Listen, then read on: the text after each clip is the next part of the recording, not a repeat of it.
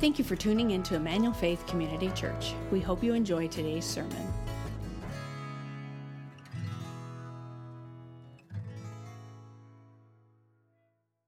We are in a series, and actually, week five in a seven week series that we're calling The Way. We're exploring what it means to be a disciple of Jesus. And so let me sort of give you some context for where we've been and where we are, and then where we're heading tonight, because I think it'll be helpful as we get into the scriptures together. See, in week one, we said that a disciple is somebody who lives in the way of Jesus with the heart of Jesus. They're, they're somebody following Jesus. Uh, they're, they're people who are learning to live in God's kingdom under Jesus' reign. And a disciple is somebody who has three goals for their life. Do you remember what these are? to be with Jesus. You can say them with me if you remember. To be with Jesus, to become like Jesus, and to do what Jesus did. Five o'clock service for the win. Great job. Great job. To be with Jesus, to become like Jesus, and to do what Jesus did. And in tonight, we are on part two of a two-part message on becoming like Jesus. And last week we tried to lay some foundation just to say, uh, answer the question, who are we? Human beings? Who are we as Jesus followers? And what we said was that we're the that, that in the same way that the Father's affirmation over his son Jesus of beloved son with whom I'm well pleased, that it's the same affirmation as God's children that he gives us today. Uh, the scriptures would say, Oh, what love the Father has for us, that he would call us the children of God. That is what we are. He's down on us. And last week we said, before you did anything good and after you've done anything bad, you are still loved by your heavenly Father. That is the starting place, friends. That is the starting place. And I, would invite you to write this down as we begin our time together tonight. God's love and grace find us as we are, but they never leave us as we are. God's love and grace find us as we are, but never leave us as we are. See, see, when God pursues you, and He's pursuing you right now, this evening, when He pursues you with that affirmation of beloved, that affirmation is designed not just to be a warm fuzzy, not just to be something you celebrate, although it is that. It's designed to be fuel for, for change, for becoming a, a different kind of person, for becoming a disciple. But, but discipleship requires change. It requires that we're a little bit different than we are when we first meet Jesus. But can we all agree that change is difficult? Uh, we all long to change. We all want to change. But change is really, really difficult. It's why if you go onto Amazon, remember when we used to have those things called bookstores? Okay? Yeah, you could go into a bookstore. I know if you're a little bit younger, you'll this will blow your mind, but there used to be like physical locations that had books in them. And then you could go there and buy books. Okay, I'm just kidding. Just I'm just messing with you. But yeah, you can go onto Amazon and you can look at the bestseller list, right? And you'll see a number of books there that talk about changing and changing our habits. You find books that were bestsellers like The Power of Habit by Charles Duhigg. You could find a book called Atomic Habits, the brilliant book on how to make change. A, book that just was released entitled Tiny Habits. Uh, there, his suggestion in the book is that if you want to make changes, start really, really small. For example, if you want to start flossing your teeth, just floss one tooth tonight. Start there. And then go to bed and feel good about yourself, right? So, so that's his proposal. Make little, tiny changes. But all of these books show us that as human beings, we want change. We, we want to grow. We want to improve. We want to change, but change is really, really difficult. I mean, how many of us have, have started a, either a workout plan or a diet plan and not quite seen it to the end? Anybody want to say, yeah, yeah, don't elbow anybody near you, but yeah, I, I definitely have. It was interesting. I read this study recently where a, a number of doctors had done bypass surgery on, on some of their patients. And they told these patients listen, if you don't change the way you behave, the way that you eat, the way that you exercise, you're going to be right back your same surgery again if you're lucky. Well, they went back and they studied how many of these people, and what they found was that only 9% of people actually changed. Because it's easier to get stuck, isn't it, than it is to change. It's easier to get stuck, whether it's in a bad habit, in a mindset, in our anger, in an unhealthy pattern. Getting stuck is really, really easy. And let me give you two reasons that, that that's just true for us as human beings. The first is biological. It's easy to get stuck because your brain actually is wired to automate things and to just click them into automatic. Okay? For example, how many of you have thought about breathing since you got here? And yet, I'm pretty sure most of you are. Okay?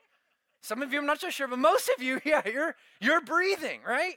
Uh, um, or last time you when you got out of your car and walked over into this courtyard, did you think about putting one foot instead of, in front of the other? No, we just do it.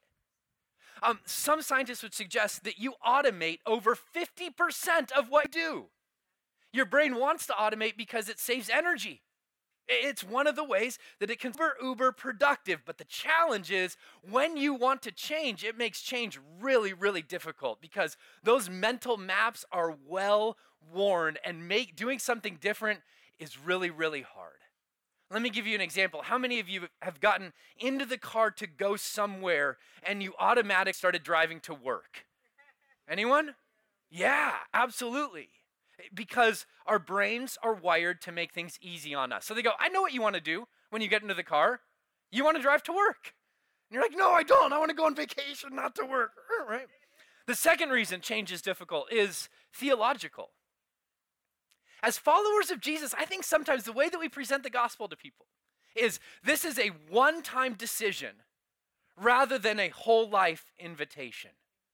And so we present actually, we present what is the wedding ceremony as the entire marriage. We present the beginning point of the journey as the epitome of the whole journey. So many of us, we start following Jesus with no expectation that he actually wants to do anything inside of us that changes us. We believe that his grace finds us exactly where we are. We just have no paradigm to understand that he doesn't want to leave us there. And so we have biology that pushes back against us, and we have theology that pushes back against us. And I think Dietrich Bonhoeffer, the great 20th century German theologian, captured it really, really well. Term cheap grace in his wonderful book, The Cost of Discipleship.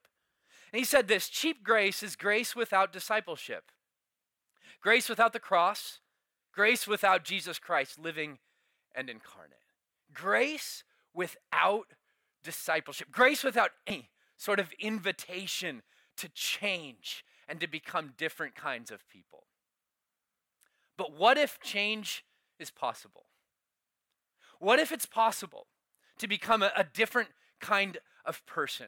Whether it's possible, what if it's possible to learn to live from a, a different kind of, of center with a different kind of spirit? What if it's possible to let go of your anger rather than onto it? What if it's possible to forgive the people around you rather than cling to bitterness? What if it's possible to live in purity rather than in lust? What if it's possible to live generously rather than clutching and grasping at your stuff? What if it's possible to live the way that Jesus is inviting us to live? What if? What if it's possible? Will you open with me to Luke chapter 6, because in this sermon that we're going to pick up, Jesus is giving, we're going to sort of parachute right into the middle of the sermon. Jesus is going to talk about change. He's going to talk about the kinds of people that he's inviting us to become.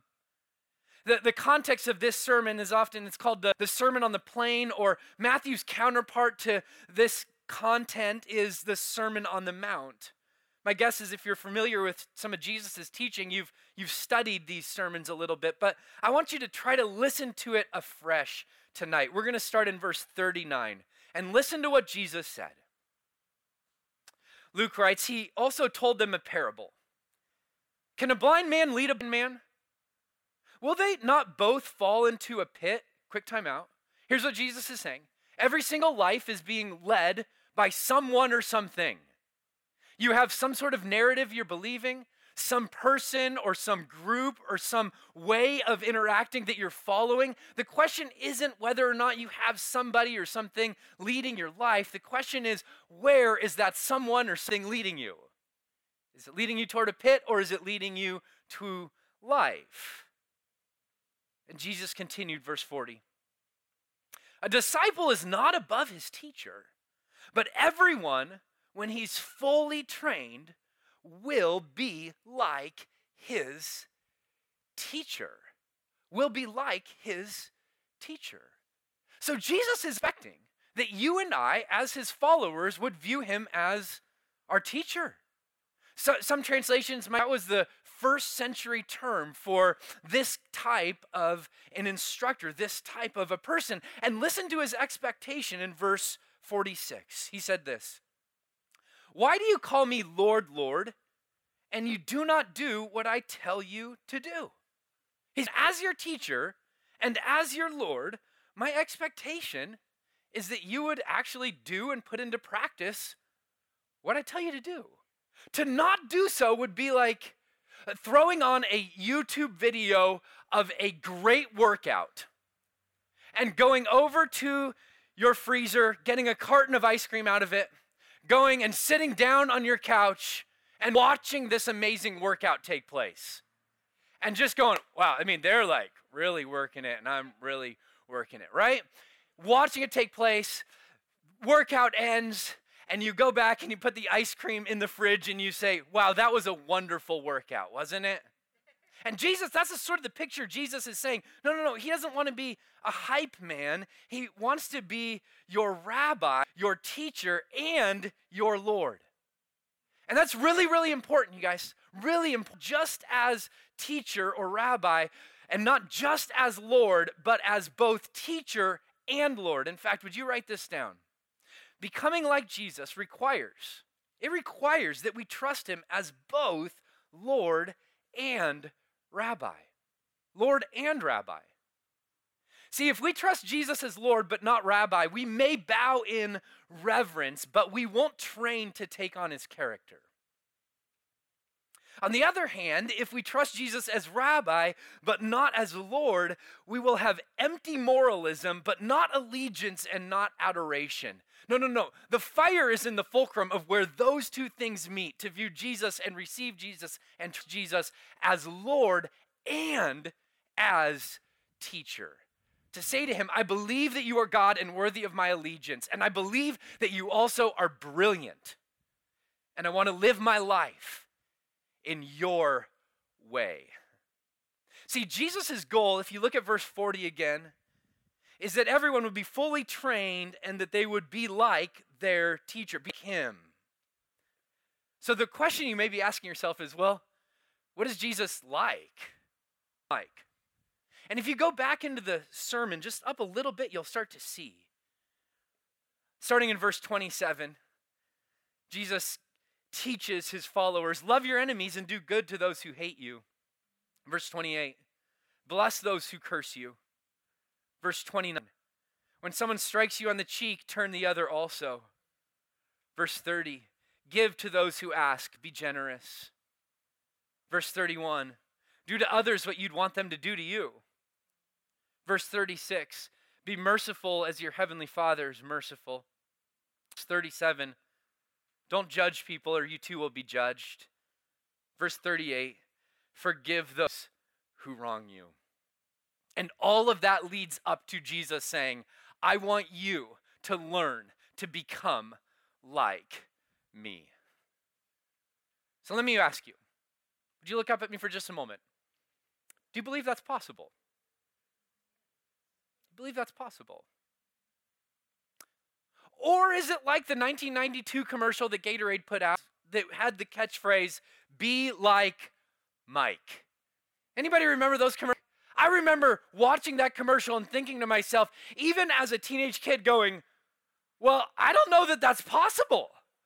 I'd love to be like Mike, but Mike is six foot six and like ridiculously athletic. And I'm not either of those things, right? Like I'd love to be like, and, and is is that the way that we're supposed to feel as we read through this list of like love your enemies and bless those who curse you and turn the other cheek? Are we supposed to read it and go, well, Jesus just has his head in the clouds because I could never do that. Here's the kicker, guys. You may not believe that you can be like Jesus, but Jesus believes that you can become more like him. And he wants to empower you to do that. But if we keep reading through this sermon, there's going to be two things that he immediately addresses that he knows are challenges for you and I on the journey of transformation. Starting in verse 41, listen to the way he continues. He said this Why do you see the speck that's in your brother's eye, but you do not notice the log that is in your own? How can you say to your brother, Brother, let me take the speck out of your eye, when you yourself don't see the log that's in your own eye? You hypocrite. First, take the log out of your own eye, and then you will see clearly to take the speck that is in brother's eye.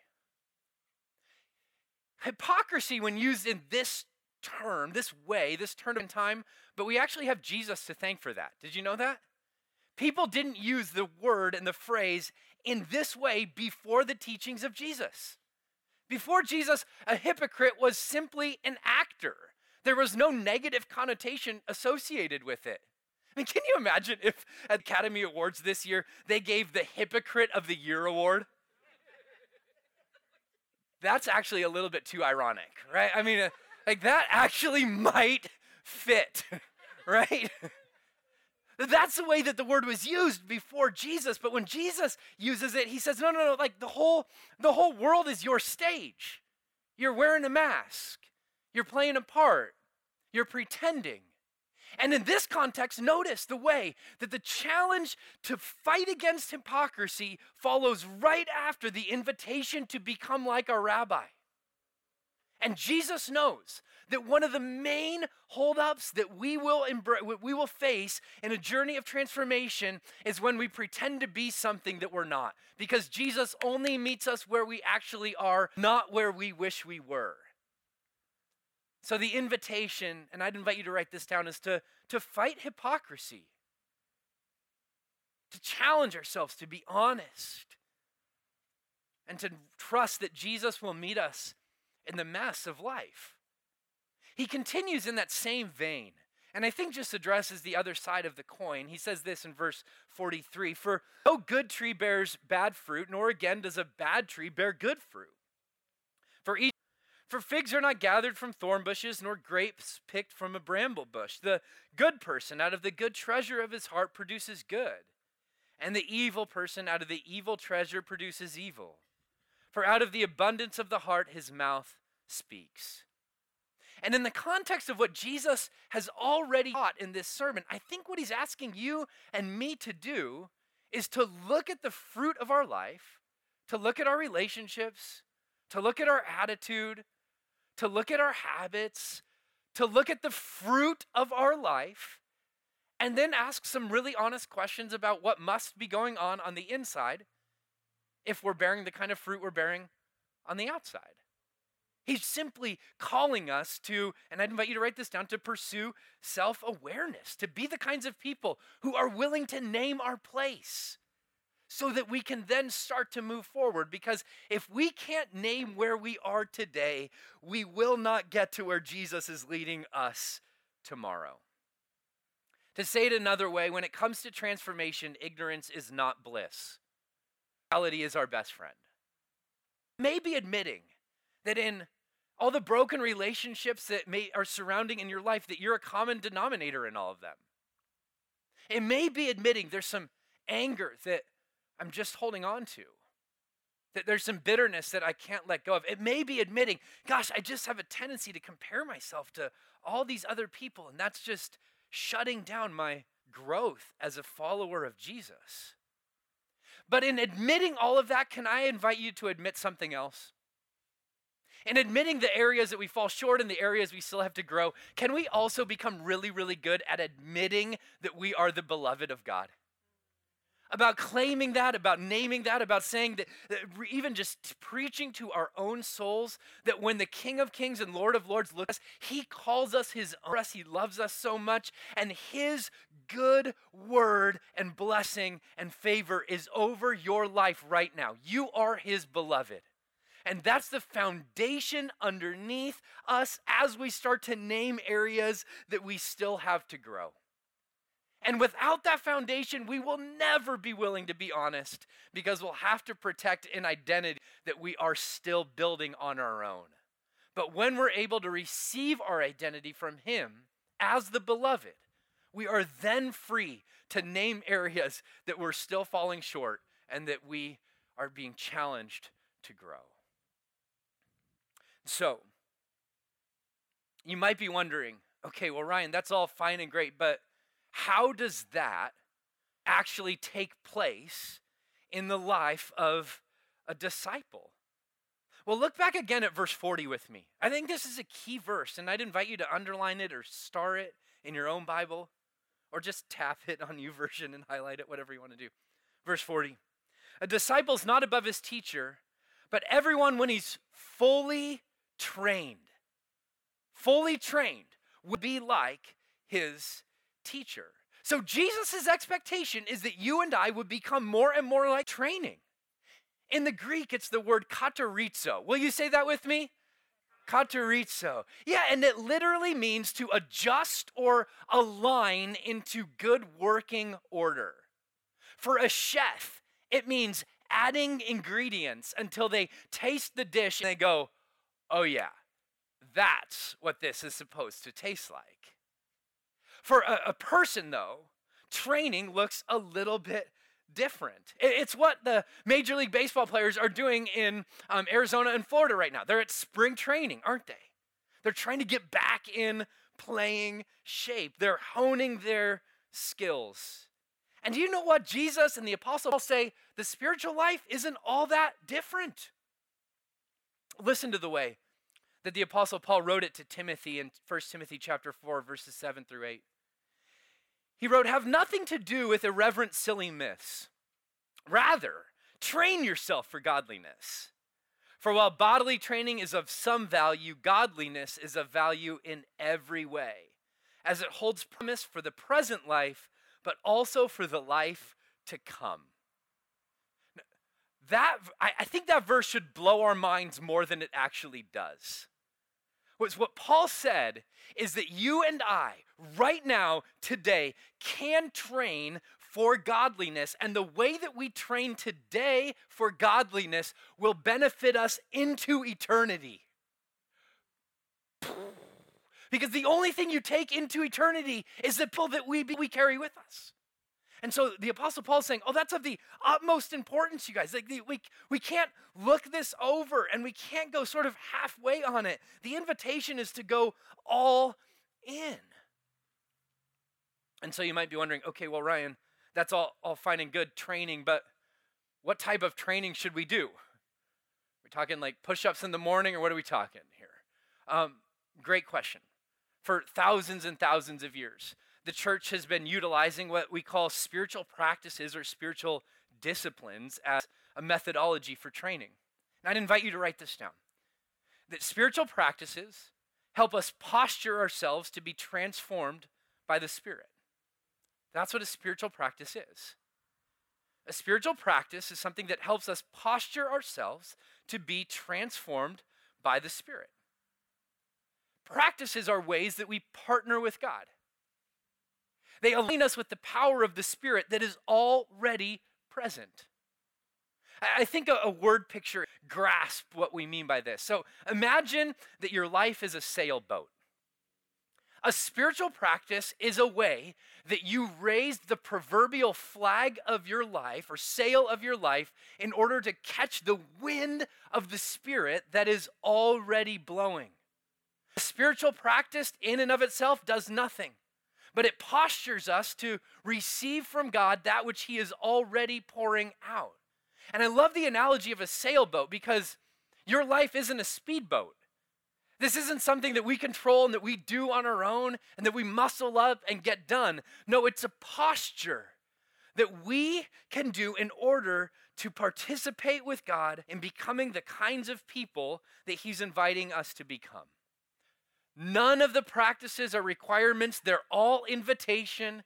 And Jesus would say, What kind of person do you want to become? Then what kind of training do you need to do? On the back of the bulletin outline that you got when you walked in, there's a list of 12 practices. I'd invite you to just turn that over and look at those with me. These are just a starting point. Really, the possibilities are endless when it comes to training to become more and more like Jesus. I'll talk about that in a moment. But on the left, you have practices of engagement. These are things that we can do in order to put the sail of our life up. Things like reading the Bible, studying Scripture, memorizing Scripture. I mean, this is why we have Bible classes. We teach people how to read the Scriptures, we teach people uh, books of the Bible. We incorporate people into small groups so that they can do this tip, declaring the greatness of God. It's a way we're transformed. Prayer, going to God and petition, going to God and just being with Him. Accountability and reflection, opening our lives to each other and to God. Sharing meals together, that's a spiritual practice. Anybody want to say amen to that? Amen.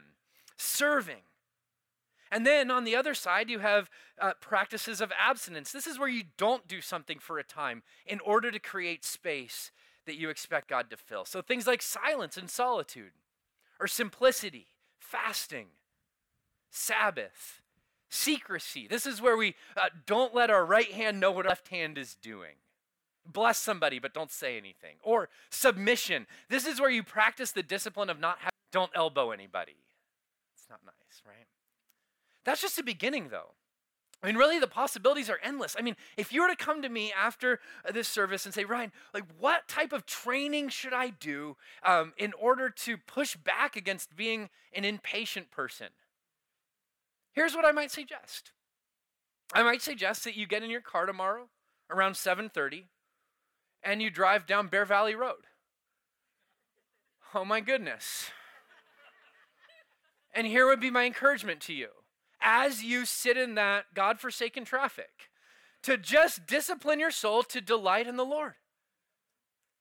To discipline your soul not to be on high alert, not to be in a hurry, but just sit there in the traffic with me um, and ask God to meet you in that space. I mean, there's little things that we can do. If you're someone who struggles with cynicism, like I sometimes do, man, one of the disciplines I've found to be life giving for me is I wake up in the morning and I make a list of three to five things that I'm grateful for. And what I've found is that gratitude is one of the ways that God has wired us to fight off cynicism. If you're an angry person, I would challenge you to write out blessing over people that you are angry with. These are ways that we can start to train for godliness, like Paul wrote to Timothy. Now, um, every time I talk about spiritual practices, there's two types of people that are usually in the congregation. There's the type A people who are like, I I already have a plan to read the Bible from cover to cover tomorrow morning. I'm on it, Paulson. Let's do this. End the sermon so I can get started, right? And then there's the person that's going, I'm not so sure. I, this sounds like legalism to me.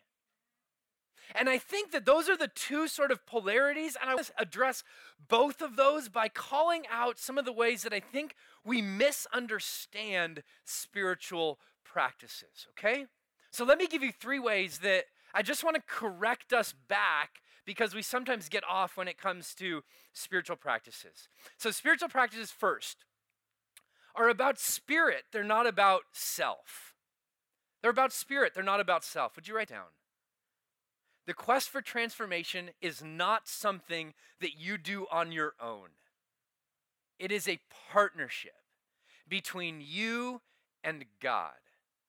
But we start, we start with the recognition that the Spirit of God lives inside of us that God has given us everything we need for life and godliness, that God has done his part and always do his part. See, our problem is not access to the Spirit.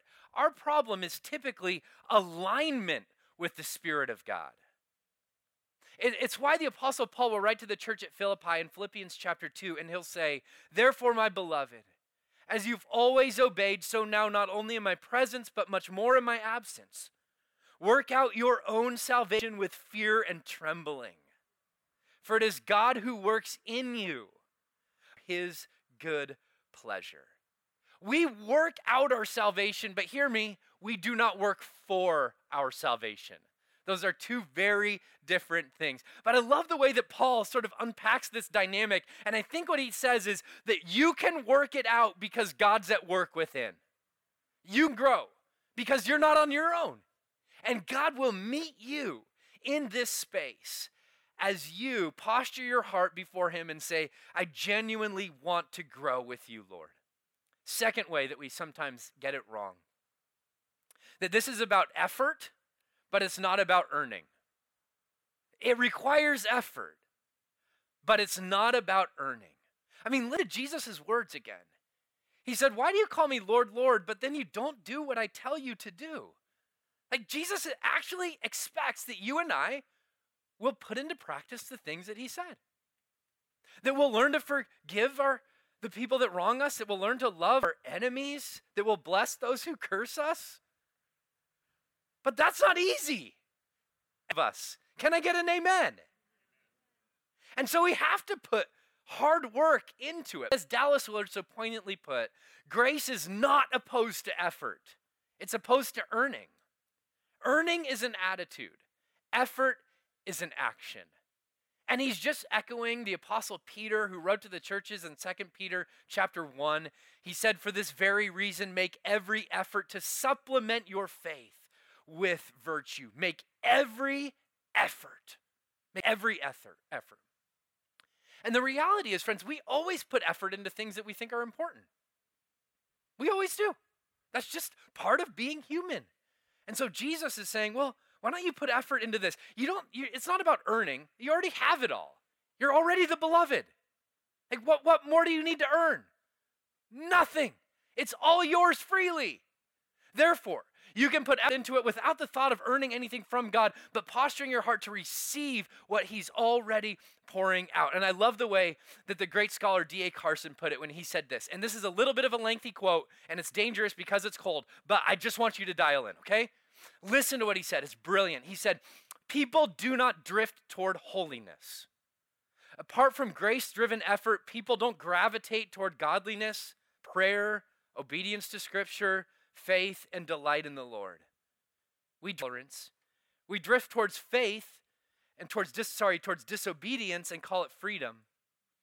We drift towards superstition and call it faith. We cherish the indiscipline of lost self-control and call it relaxation. We slouch towards prayerlessness and delude ourselves into thinking we've escaped legalism. We slide toward godlessness and convince ourselves we have been liberated apart from grace driven effort, we drift, not more into the image of God, but further and further away from becoming the disciples that we long to become. Third, third, that Jesus calls his disciples to training, not to trying. To training, not to trying. And those are two very different approaches. Most of the time, when we teach people about the way of Jesus, we tell people things like, well, you should try really hard to not be angry. You should try really hard to not be patient. You should try really hard to love your enemies. Try really hard. And then you know what happens? People try hard. And they do what? They fail. Right? And then we say, well, no, tomorrow, just try hard again. And they fail again. And that isn't what Jesus is inviting, not trying. And there's a big difference. Let me give you an example. Here's a question for you Could you play Beethoven on the piano? Could you play Beethoven on the piano? Your question back to me probably should be when? When? Because you might not be able to play it today. But what if I told you I'm going to get you I'm going to get you um, lessons, piano lessons, and then I'm going to pay you to practice, okay? And that for the next six months, I, I'm going to take care of it. Could you do it then? Maybe, maybe. But most of the time, we teach discipleship like try really hard. It's like telling somebody to go down and sit at the piano and, and try really hard to play Beethoven without any skills to be able to do it, like me, right? Try really, really hard. Uh.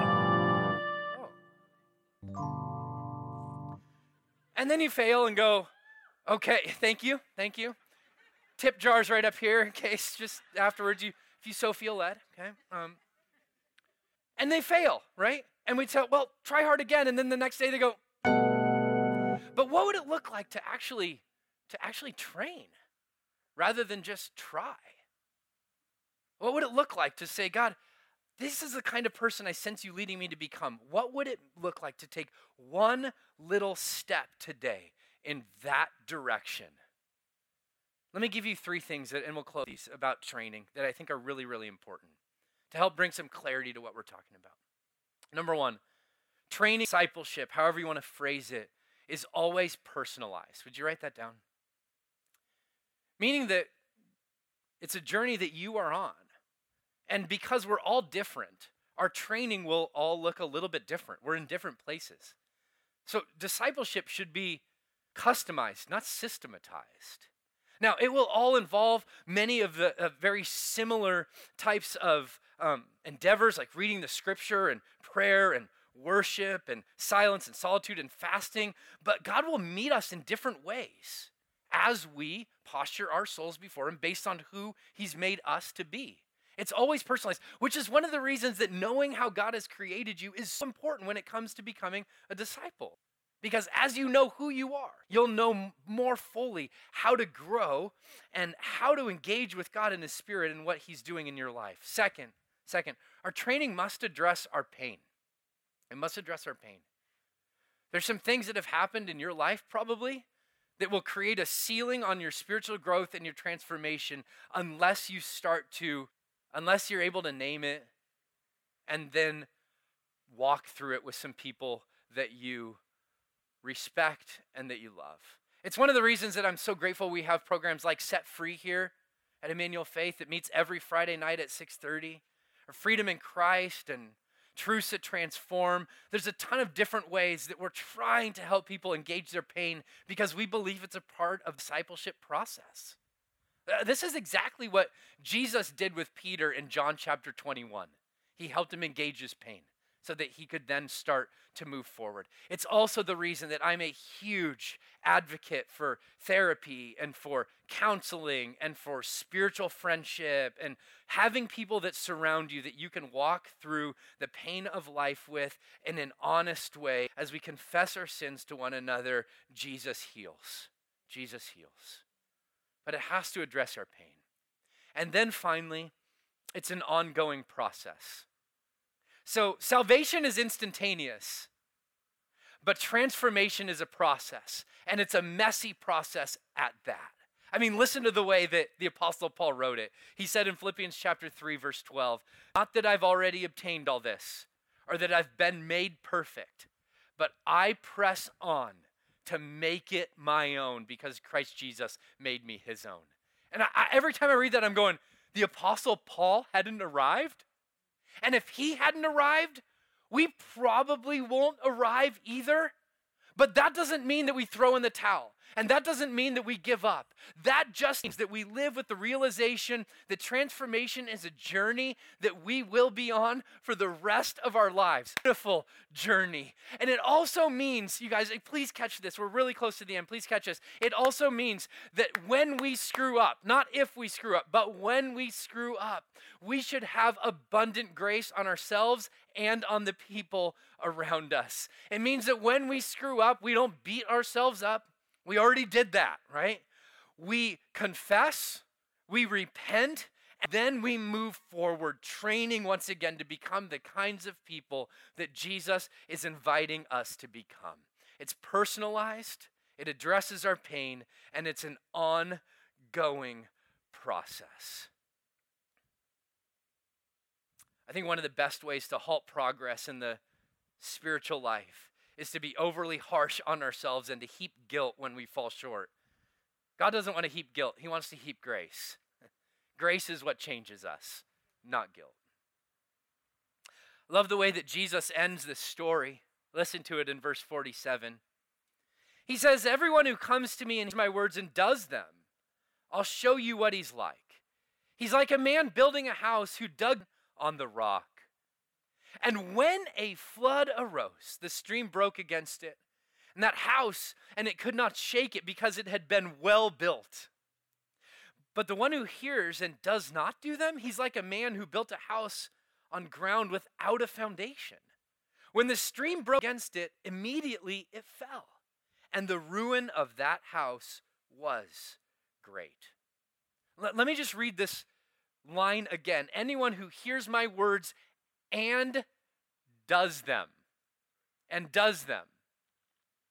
So let's just name tonight that Jesus is not looking for people to agree with him. He's not looking for people to applaud him. He's not looking for people just to listen to him. He's looking for people who will say, Jesus, I believe that you are Lord and Rabbi.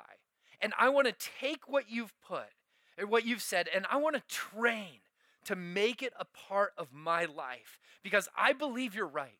I believe you're brilliant. I believe that you are God and that you know best. And I want to posture my life under your teaching and under your lordship to walk and to learn how to live in your heart.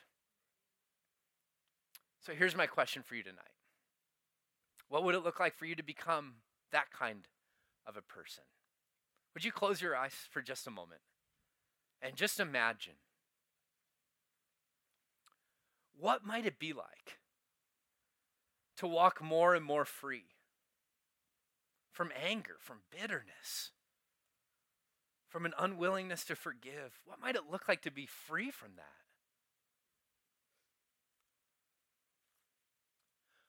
What might it look like to be healed from past wounds? Maybe it's abuse that you've suffered or pain you've walked through. Gosh, even right now, I believe that Jesus wants to touch you. He wants to heal you. I think He wants you to know that He sees you.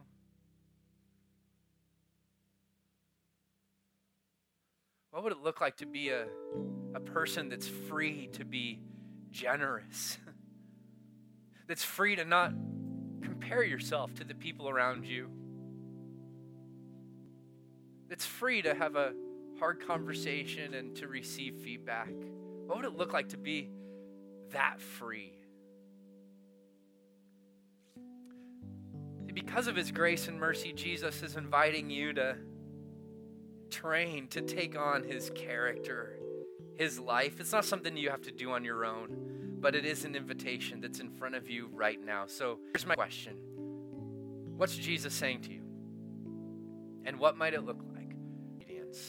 Let me give you just a minute and then we're going to go to the communion table together. Would you ask him?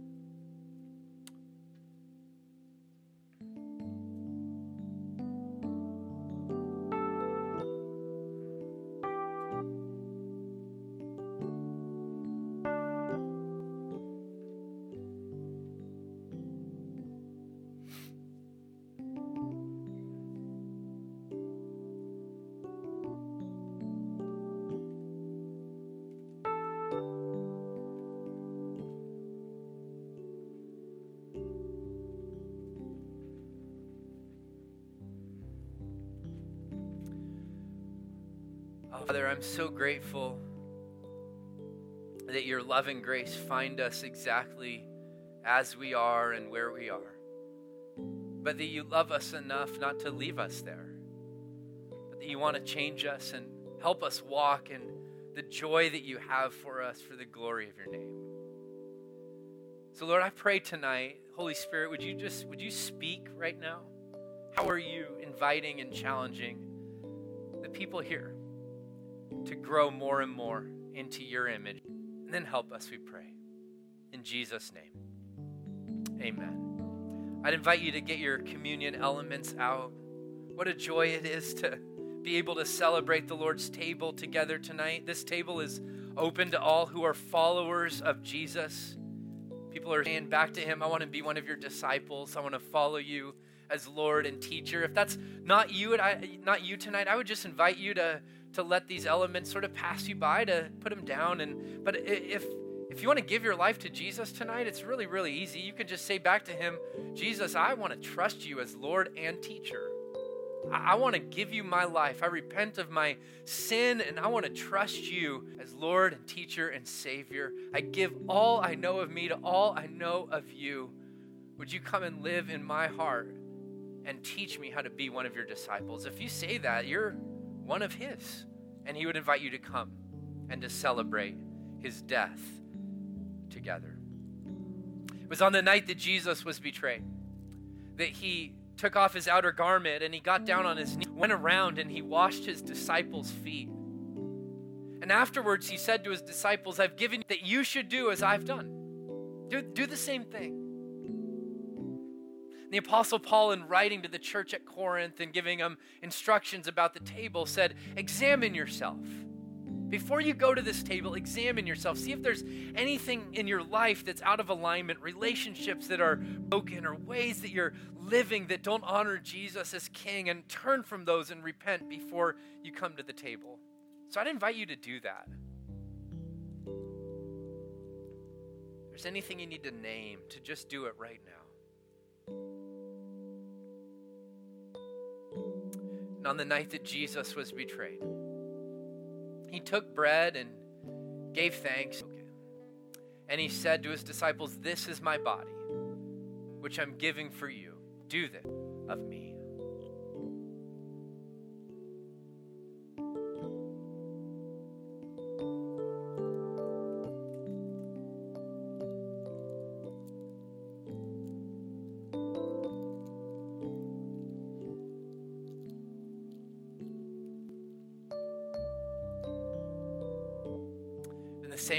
After supper, he took the cup and he said, This cup is the new covenant, which is made in my blood. As long as you do this, you proclaim my death until I come again. Let's proclaim together, friends.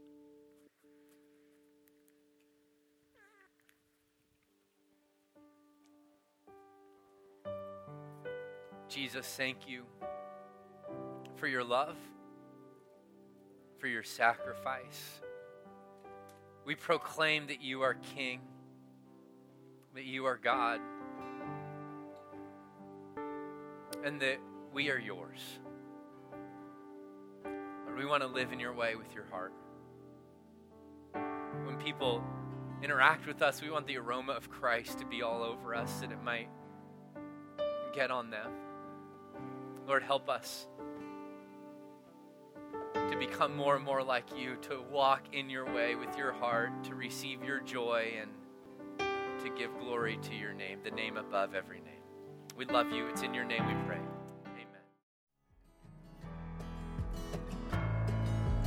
Thank you for listening to our service. We'd love to have you join us in person. For more information about our church and service times, please visit efcc.org. If you would like to support the ministries of Emmanuel Faith, you can do so at efcc.org/give.